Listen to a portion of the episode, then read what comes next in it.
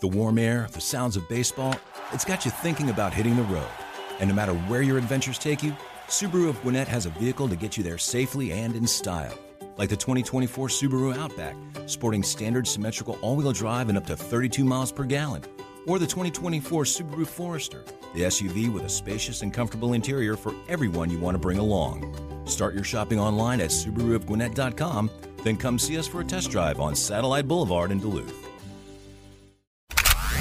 Shawn Michaels tends to say whatever comes to mind, so we just put a mic in front of him. All you do is talk, talk, talk, talk, talk, talk, talk, talk, talk, talk, talk, talk, talk, talk, talk. This is Shawn Michaels' Stream of Consciousness, the podcast that gets into, well, just about everything. Feeling stupid?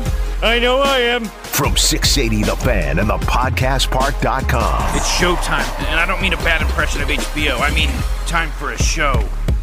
Hey, what's up? It's time now for the Stream of Conscious podcast. It's your boy, Shawn Michaels, from the front row on six eighty The Fan, six to nine a.m. Monday through Friday. Sandra Golden, Brian Finneran, and myself, alongside Sean Nerney and John Radcliffe. Always have a great time on the morning show. Kind of the idea behind this podcast is going to be pretty simple. This will be the stuff that I may not be able to get to during the week on the show, some stuff that's outside of our region, stuff that's more life-related, uh, things along those lines. You know, we do our Slice of Life question every day. I try to bring a lifestyle topic into the show, and part of that has to do with, you know, we are regular people just like everybody else. We, and I tell anybody, we just happen to have really, really cool jobs where we get up in the morning and get a chance to talk about sports and B S about life and everything else.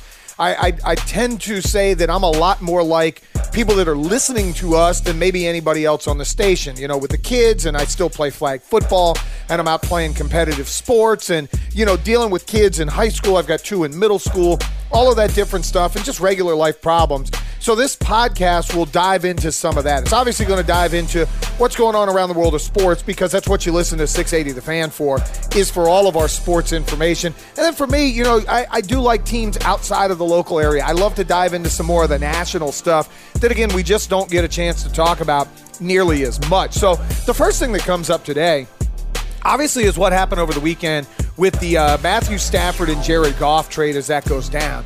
And I love to go to social media for reactions pretty much immediately.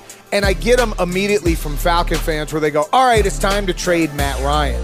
And I thought our boy Front Office Los did a great job on a YouTube video breaking down why you can't trade Matt Ryan. First and foremost, I think the Rams overpaid for Matthew Stafford. It's nothing against Stafford. I think he's a decent quarterback. I think he's a middle-tier quarterback in the N F L. He's probably somewhere ten to fifteen. Unfortunately for him, he's been stuck on a crap franchise for a long period in his career, and all of a sudden he probably looks around and goes, dude, I've got Sean McVay, an innovative offense, uh, you know, weapon in Cam Akers. I've got Robert Woods and Cooper Kupp, a really, really salty defense led by Aaron Donald.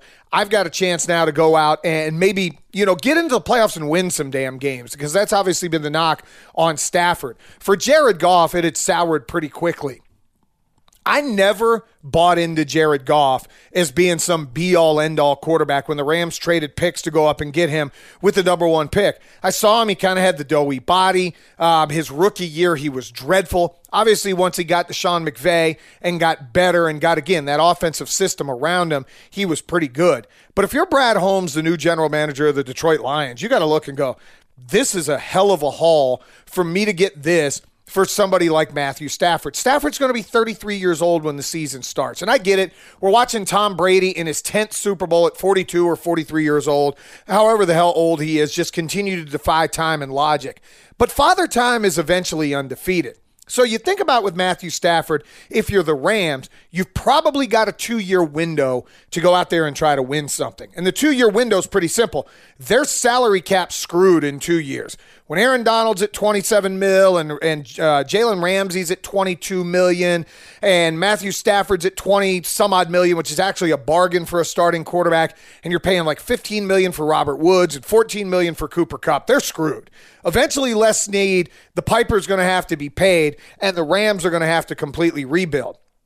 But what I like that they do that I have not seen out of an Atlanta franchise in a long time is they have the balls to go for it.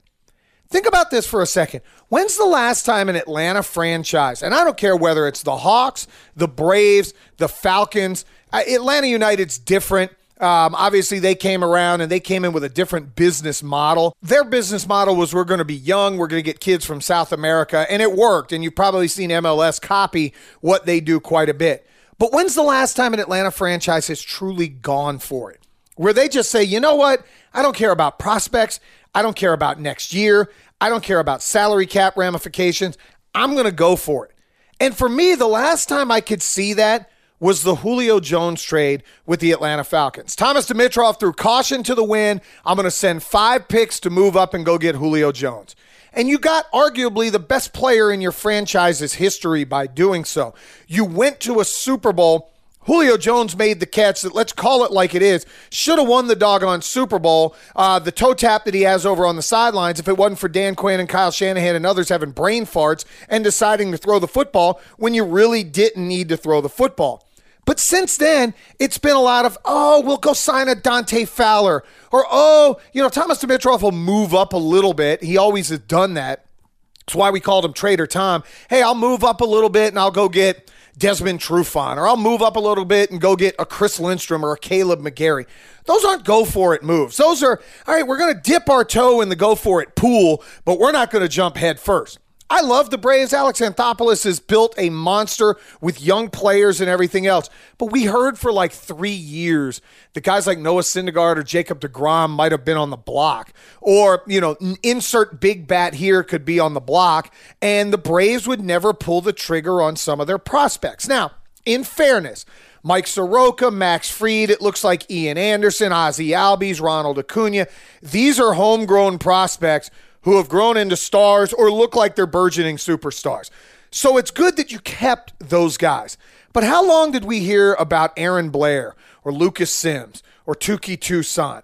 Uh, Austin Riley, for that matter. And Riley looks like he he's an everyday third baseman that's going to be a middle to bottom of the lineup hitter. I'm talking about six, seven, eight. He just doesn't hit for a high enough average, at least not at this point in his career.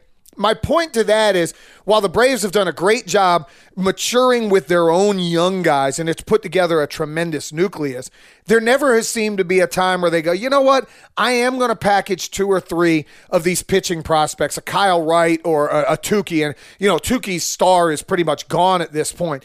You could have two years ago packaged these guys and potentially got a frontline guy to put at the head of the thing. The Hawks, I guess if you were going for it, it was trading away Luka Doncic for Trae Young and another first-round pick. But again, those were two unknown rookies who, unfortunately, and Trae is really good. Luka might be a tick better. But again, this is not a move that was a go-for-it move. I look at the Lions, they're rebuilding. They said the hell with it. I'm going to get some future draft choices, and we're going to get rid of Matthew Stafford. The Rams have gone for it. They went for it two years ago when they went to the Super Bowl and they were making a run with, you know, a Dante Fowler Junior who worked there, hasn't worked worth a damn in Atlanta, but he worked there. They went and traded for a Jalen Ramsey. You know, they they spent money. I think it was a one-year deal on Ndamukong Suh. They did everything that they could to put together a Super Bowl team. Unfortunately for them, they ran into the juggernaut that is the New England Patriots, and they lost a Super Bowl. But I wish somebody in Atlanta had the balls to go for it for once. I wish somebody in Atlanta, and I don't care which franchise it is, would back up for a second and say, we're going to go for it. Tired of sitting on our ass, being the nice little teams that could, getting close and not being there. This, to me, is a year that the Braves should go for it. I've been banging the drum for Marcell Ozuna, and Marcell Ozuna does not guarantee you a World Series. But when you're up three to one in an N L C S, and you're going to get a bona fide Cy Young candidate back in Mike Soroka. You've got a really good bullpen. You've got good young pieces that we talked about. If I got to pay twenty-two million dollars for Marcell Ozuna and maybe three years down the road I get mad at that contract, so be it. I'd rather do that than go, all right, I'm going to go the young route uh, with Drew Waters. I, I don't want to do that today. Or I'm going to go the one-year cheap route. And I get it. It worked with uh, Marcell Ozuna. It worked the year previous with Josh Donaldson. Do you think you're going to find that lightning in a bottle three years in a row? Maybe they do. You know, maybe I should trust Alex Anthopoulos more because he's obviously put together a tremendous ball club. But again, I wish somebody in Atlanta would go for it like the L A Rams. Yes, two years from now, the Rams are going to be up Blanks Creek. They're going to be at that point where they go, oh, crap, we got to pay the piper. And let's be real, that's where the Falcons are today because they've been kicking the salary cap down the road for so long. And unfortunately for them, it's pay the piper time. And pay the piper means we're going to have to suck it up, realize that Matt Ryan and Julio Jones are here, or the flip side, and this is where I'll disagree with front office folks, you can trade Matt Ryan. What you're going to have to do at that point, hopefully, just say you traded Matt Ryan, and I'm going to use a random, I don't even know who picked seventeenth. You trade Matt Ryan for the first at number seventeen, and I don't know, a fifth round pick. And you've got to swallow forty million dollars in cap space. The way that you make up for that is you then obviously have to draft your starting quarterback probably at seventeen in the pick that you traded. You're now going to have to pay him, I don't know, four or five million dollars a year, and you're going to realize for this year forty-five million dollars is tied up in your quarterback room. And it's going to be a rookie quarterback, probably an, an aging veteran that makes a million or two bucks to be your backup quarterback, and that would be your quarterback room. That's how you would get out from under Matt Ryan this year. The problem with that is you are basically throwing away the twenty twenty-one season unless your rookie first-round pick turns out to be Andrew Luck or Justin Herbert or somebody that walks in, Joe Burrow, and really can make a difference. I don't think the Falcons are going to do that. I think it's going to be pretty simple. Arthur Smith was brought in with the expectation that, hey, we can win right now. The offensive weapons, when healthy, Julio, when healthy, offensive line, are good enough to win football games. We now have a new guy, a new offensive mind, obviously, with Arthur Smith. It's not the antiquated Dirk Cutter, sixty-five percent of the time we're hucking it all over the yard type of offense. You're not going to deal with that with the new Atlanta Falcons regime. I think they will find a way in the first or second round to potentially go draft a running back. I would not be opposed if Justin Fields is, is gone. Trade back. You know, find somebody at nine or ten or fourteen or eleven that says, hey, I want that quarterback at number four who's willing to give you this year's first, this year's second, and maybe next year's first. Start building some draft capital, slide back, and then at fifteen, if you want to draft Najee Harris, fine. At the first pick of the second round, you want to take Travis Etienne, fine. You want to take, you know, Ramondre Stevenson in the third or fourth round, I'm good with that. You want to take Trey Sermon? I'm obviously good with that as well. These are things that you could do. Quadri Olison, uh, break ice and see if this guy can play dead or not in the backfield. Ito Smith, let him be your third down Dion Lewis situational back who you swing the ball to, you use screens and draws and all these different things. Use his speed to get out in space. That's what I could see the Falcons doing. But to go back to my original point, it's time to go for it in Atlanta. Speaking of going for it. The warm air, the sounds of baseball, it's got you thinking about hitting the road. And no matter where your adventures take you, Subaru of Gwinnett has a vehicle to get you there safely and in style. Like the twenty twenty-four Subaru Outback, sporting standard symmetrical all-wheel drive and up to thirty-two miles per gallon. Or the twenty twenty-four Subaru Forester, the S U V with a spacious and comfortable interior for everyone you want to bring along. Start your shopping online at Subaru of Gwinnett dot com, then come see us for a test drive on Satellite Boulevard in Duluth. This morning in North Carolina, wheels are spinning. Determination is winning. A passion is now a thriving business, and it shows no signs of slowing down. How? The power of a conversation. Like the one Clint Spiegel had with First Horizon Bank about starting a bike wheel manufacturing facility in Asheville. Now it's not just talk, it's rubber meets road. First Horizon Bank, let's find a way.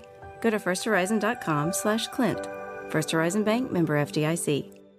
This year is a go for it for the Georgia Bulldogs, and I've already started the hype train. I've said, look, this is, I looked at that schedule and said, if you don't go eleven and one at minimum, Kirby Smart is failing the program. And I like Kirby. Um, I think Kirby has elevated them to a level where they're in the discussion every year. But eventually you have to get over that hump and be the discussion, not just in the discussion. I get it. Georgia fans were giving me crap yesterday on social media. We got to open with Clemson. We got to open with Clemson. Um, yeah, you know, we open with Clemson, then we're going to have to close with Alabama. How is that fair? Suck it up, Buttercup. It's part of what football is all about. You, to be the man, Ric Flair said it, you got to beat the man. The men right now are Alabama, and they're obviously Clemson, and they're Ohio State, and they're Georgia to a certain extent, and Oklahoma. Those are the men right now in college football. You could probably throw Notre Dame in the mix there as well. But for Georgia, it's time to get over the hump. You got kids that came back to the school, hashtag unfinished business. You got your quarterback back this year. Um, obviously, him coming back in J T Daniels puts it where there's no excuse. There's no Stetson Bennett month. It's literally J T Daniels is your dude from the jump, and you actually have an advantage, I think, a little bit over Clemson walking into that game. You've got a little more maturity. Place that's going to hurt, defensive backfield. You know, losing guys that they lose, Tyson Campbell and Eric Stokes and Richard LeCount, Tyreek Stevenson transferring. A lot of young kids are going to have to walk in and make plays from day one. But the expectations, Georgia fans, I want you to hear me when I say this. It is playoffs or bust. Anything less is a failure. Going to the Chick-fil-A Bowl, if you're not in the playoffs, is a failure. Going to the Orange Bowl, if you're not in the playoffs, is a failure. I'm sorry, this is the level where your program has reached. It's year six of Kirby Smart. And I'll never forget doing shows when Kirby Smart, Mark Richt was fired, Kirby Smart was brought in. Everybody said within three or four years we're going to win a national title. And unfortunately, you get second and twenty-sixth by Tua Tagovailoa and Devontae Smith, and you lose what should have been your national title back in two thousand seventeen. Georgia was the best team to me that year. Unfortunately, they blew leads in that game. They blew opportunities to win a national title. And as Falcon fans, we should know championships don't just come around that quickly. But with that being said, the expectation is championship or bust if I'm the University of Georgia program, period. It's what it has to be right now. Everything else below that is going to be, at least in my eyes, deemed a failure. And I think it's different. Georgia fans get mad at me. You guys know who I cheer for. There's no surprise. I, I'm a diehard University of Miami fan, and I'll say it before you do. We have stunk for twenty years. fifteen. You want to go back? two thousand five, John Tenuta and Georgia Tech started burying the mystique of the University of Miami. L S U that year in the uh, the the Peach Bowl, I think it was called at that time, beat the hell out of Miami, and we have never been the same. Now, we've had some moments. twenty thirteen, we started seven and oh, fraud. twenty seventeen, Miami was actually really good. Unfortunately, injuries at the end of the year sapped everything that a ten and oh and a top-five start really put to rest. Last year, you started eight and one. Miami was good, but I thought it was still fraud-ish because the defense didn't come around. So I get that out of the way. I know we've stunk before you tell us anything like that. The difference is, though, Miami kind of knows their lot in life. Now, our fans, me, I don't know. I'm still waiting for nineteen ninety-nine or two thousand to come back around and Miami to be good again.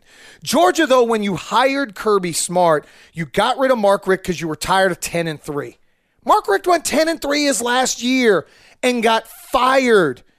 So your expectations were ratcheted up to win a national title, and you have not done so. And I saw guys yesterday go, well, we have to beat Alabama every year. So what? Everybody else has to beat Alabama to win the national title. Clemson's had to beat Alabama a couple of times to win the national title. To be a championship team, you have to beat the best. Now, it stinks. You open this year against Clemson. Now, it's better to open against Clemson last year with Trevor Lawrence and Travis Etienne and all the guys that they had. I think Clemson may take a, and I've got my fingers really, really close together, they may take a slight, slight step back. Very, very slight step back. You have that scenario play out. And you also get them in week one. Week one, a lot of times, best time to catch a team because you have an opportunity to catch them before they really get their rhythm going. But let's be real. The Georgia expectations are college football playoffs are bust. I'm sorry, dog fans. You know, beating Auburn this year, beating Florida this year doesn't mean a damn thing. You need to beat either Clemson or Alabama. Here's the good thing. You lose to Clemson, run the table, beat Alabama, you're in the playoffs. You beat Clemson, run the table, lose close to Alabama, there's still a chance you're in the playoffs. So playing those two monsters on bookends gives you really a chance to make things right.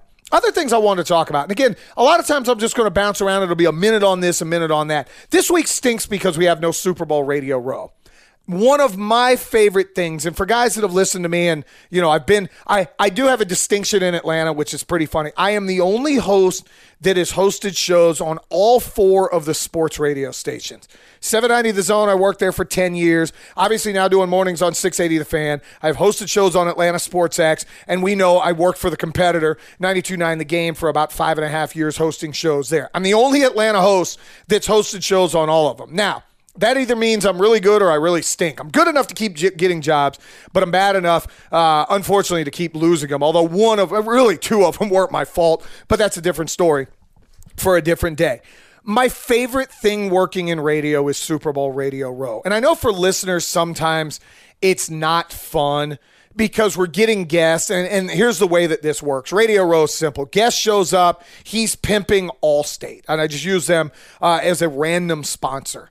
They're pimping Allstate. So for the first two minutes of our interview, we've got to ask them about Allstate because they have an Allstate representative standing in front of us, and we've got to do that because they're recording this and this, that, and the other. But then for us as hosts, and I, I hope for listeners, you get a chance to hear from guys you'd never hear from. I mean, I've had a chance to sit down and meet Jerry Rice and had a fascinating conversation with Ryan Leaf. And I got to meet Dan Marino, Michael Irvin, you know, Dominique Wilkins. You name it, the list of guests are unbelievable that walk through there. You know, I, I did forty minutes with Warren Sapp a couple of years ago, and I know a lot of people don't like Warren. Warren's one of my favorite football players of all time, and that's what Super Bowl Radio Row affords us. We got to sit and talk to Brooklyn Decker. Are you kidding me? You know, and she was doing something with the Special Olympics, but ten minutes sitting with Brooklyn Decker or Alyssa Milano. That's what Radio Row is all about. And it's a chance to talk about the biggest game. Obviously, with covid nineteen, Tampa, we could not do it. They're having a makeshift Radio Row, but it stinks. And then for us in the business that, that work in radio, it's a great time to network. It's a great time to connect with stations across the country. And I've learned this. This is a very incestual business. Don't kick somebody on your way up or down because there's a good chance somewhere along the line you will work with them again. I use the story of unfortunately getting let go from my last job, and immediately stations that I had done guest spots on started calling me to do work for them. I had stations in Miami call me. Obviously, Ty is very real. Stations in Tampa. I got to know one of the uh, program directors down there. Uh, they had me do stuff. Worked in Charlotte. Had people in Baltimore. These were just different places where I've done shows. I had guys on the on the national networks calling me going, hey, I can get you a couple of fill-in spots. So it was always good for networking for us. So I will miss Radio Row. I love Radio Row. I love S E C Media Days. I know there's a lot of other hosts around uh, the city and places that can't stand these. Those are some of my favorite things to do. So I obviously miss it coming up this week. Something else I got into, and I, you know, I, I talk about my kids all the time. eleven, thirteen, and fifteen going on thirty. I mean, she's a, a grown woman. My daughter, Sophia. My youngest son, Kane, obviously named after the University of Miami. Him and I and the kids always have funny talks about music. And I'm a music head. I love hip-hop. I'm an R and B guy. I, I think R and B, unfortunately, has fallen by the wayside right now because it's too much of calling women's B's and H's instead of loving our women like we used to. Think about the music of the seventies and the eighties. You know, when you had Al Green and Earth, Wind and Fire and Luther Vandross, you could jump it up to Keith Sweat, uh, Gerald Levert. You know, you name uh, whether it was a Alicia Keys later on or Whitney Houston, people loved each other. You know, you heard music about, I love my woman. And today, and it's no knock on the Ushers and the Chris Browns, and uh, there's a lot of talented musicians, The Weeknd, uh, Neo. There's too many other songs that are about treating our women like crap, B's and H's and everything else. But it's funny I say this to kind of move from old school to new school hip hop. I played and I was flipping through my Spotify one day. Kane was going to basketball. And Tribe Called Quest Scenario comes on. It's one of my favorite songs of all time. It's one that I could do karaoke to outside of the Charlie Brown verse, which is, pfft, it's a terrible verse. Outside of that, I you know I put this on. I'm like, Kane, this is this is one of your dad's jams from nineteen ninety-two. First of all, I said jams, which immediately he looks at me and goes, what the hell are you talking about? You're now the old man. And I still look at myself as a cool guy. Although I'm forty-six years old, I guess I'm really not that cool. Kane put it in perspective. That song was on Scenario for about the first verse and a half. He puts his headphones on and goes, Dad, that's terrible. And it got me to thinking about something, about the music that we love compared to the music they love. And I've always, uh, my buddy Jamal always says, you know, music becomes great when ten years from now you can put it on and still want to listen to it. So I think about like the crunk era.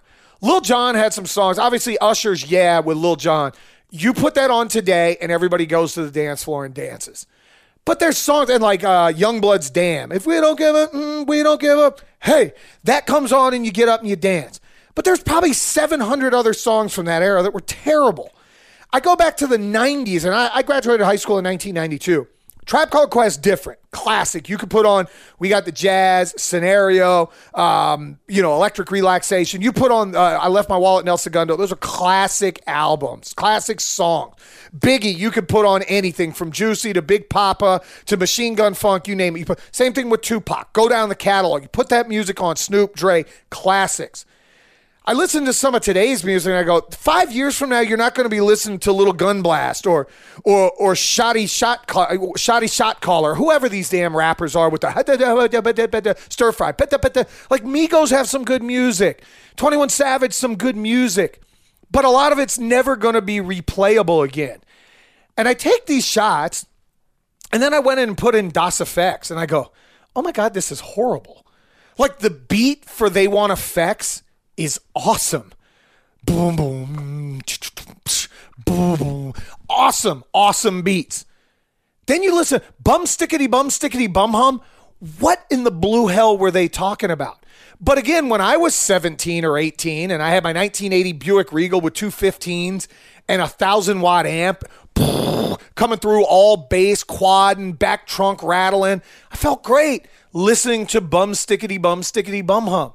So as parents, when we listen to or we hear what our kids listen to, and it's habada habada habada doo doo, some of that is the same things we were listening to in nineteen ninety-two or nineteen eighty-eight. When's the last time you went in and put on a Kool Moe Dee album? And it's again, not a knock on Kool Moe Dee, absolute classic rapper. When's the last time you went in and put on one of his albums and listened to it start to finish? Probably haven't. You listened to the three songs that you really, really loved. When's the last time you went in and put on a, a Diggable Planets album? No, you probably put on Rebirth of Slick and listen to that over and over again. So as I sound like an old man sometimes with my kids, I step back and I reevaluate the crap that we were listening to, and I realize it was just that.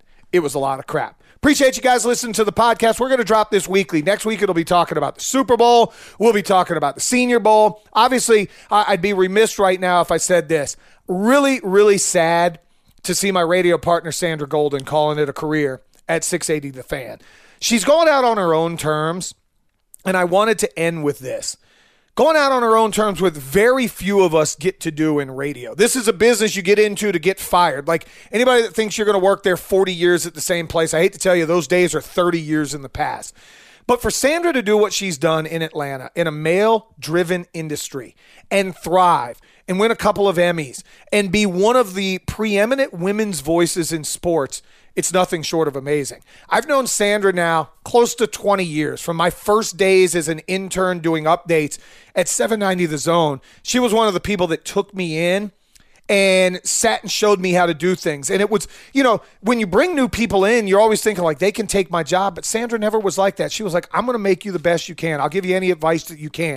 And when she left seven ninety to move over to six eighty, we always stayed, you know, not best friends, but we, every time we saw each other, it was hugs and loves and everything else. And we always would talk via text and how proud we were of each other. And when I got the opportunity back in September to start working with her on a day-to-day basis, you realize the work that she puts in every single day. And you realize even more so on a day-to-day basis how talented of a person she is. And I just say this, Sandra, I'm really proud of you as a friend to be able to walk away the way that you want to walk away. And I'm happy that I got to host four months, four and a half months worth of shows with you. She joked and she goes, you know, or it wasn't even a joke. She said, John, I don't want you to ever take it that I'm leaving because you're here. And I understand the business and everything that went on uh, with changing the shows and everything else. It's not anything I did. I didn't walk in and ask for anybody to be let go. She didn't walk in and ask for them not to hire me. But I joked. I said, it was all the Miami stuff that I wear every morning. And she started laughing. She goes, that's exactly what it is. But I'm proud of you, Sandy. Uh, I wish you nothing but the best. I'm sure our paths are going to cross from time to time. Again, this is the Stream of Conscious podcast. Make sure you tell a friend to tell a friend to download it, subscribe, and all of that good stuff wherever you find your podcast. Until next week, see you. Well, what are you waiting for? Somebody to kiss you goodbye? Well, no, no, no, I guess not. Hey, if you haven't already, subscribe to the show and get John's musings on everything from sports to entertainment every week. And check out all our fan podcasts at the podcast park dot com. The warm air, the sounds of baseball, it's got you thinking about hitting the road. And no matter where your adventures take you, Subaru of Gwinnett has a vehicle to get you there safely and in style. like the twenty twenty-four Subaru Outback, sporting standard symmetrical all-wheel drive and up to thirty-two miles per gallon, or the twenty twenty-four Subaru Forester, the S U V with a spacious and comfortable interior for everyone you want to bring along. Start your shopping online at Subaru of Gwinnett dot com, then come see us for a test drive on Satellite Boulevard in Duluth. A lifetime of hard work, children laughing in the kitchen, family photos on a restaurant wall, a legacy that lives on. It all comes from the power of a conversation, like the one Tommy Hall had with First Horizon Bank about taking over his father's Charleston-based restaurant business. Now the table is set for a whole new generation. First Horizon Bank, let's find a way. Go to first horizon dot com slash Tommy. First Horizon Bank, member F D I C.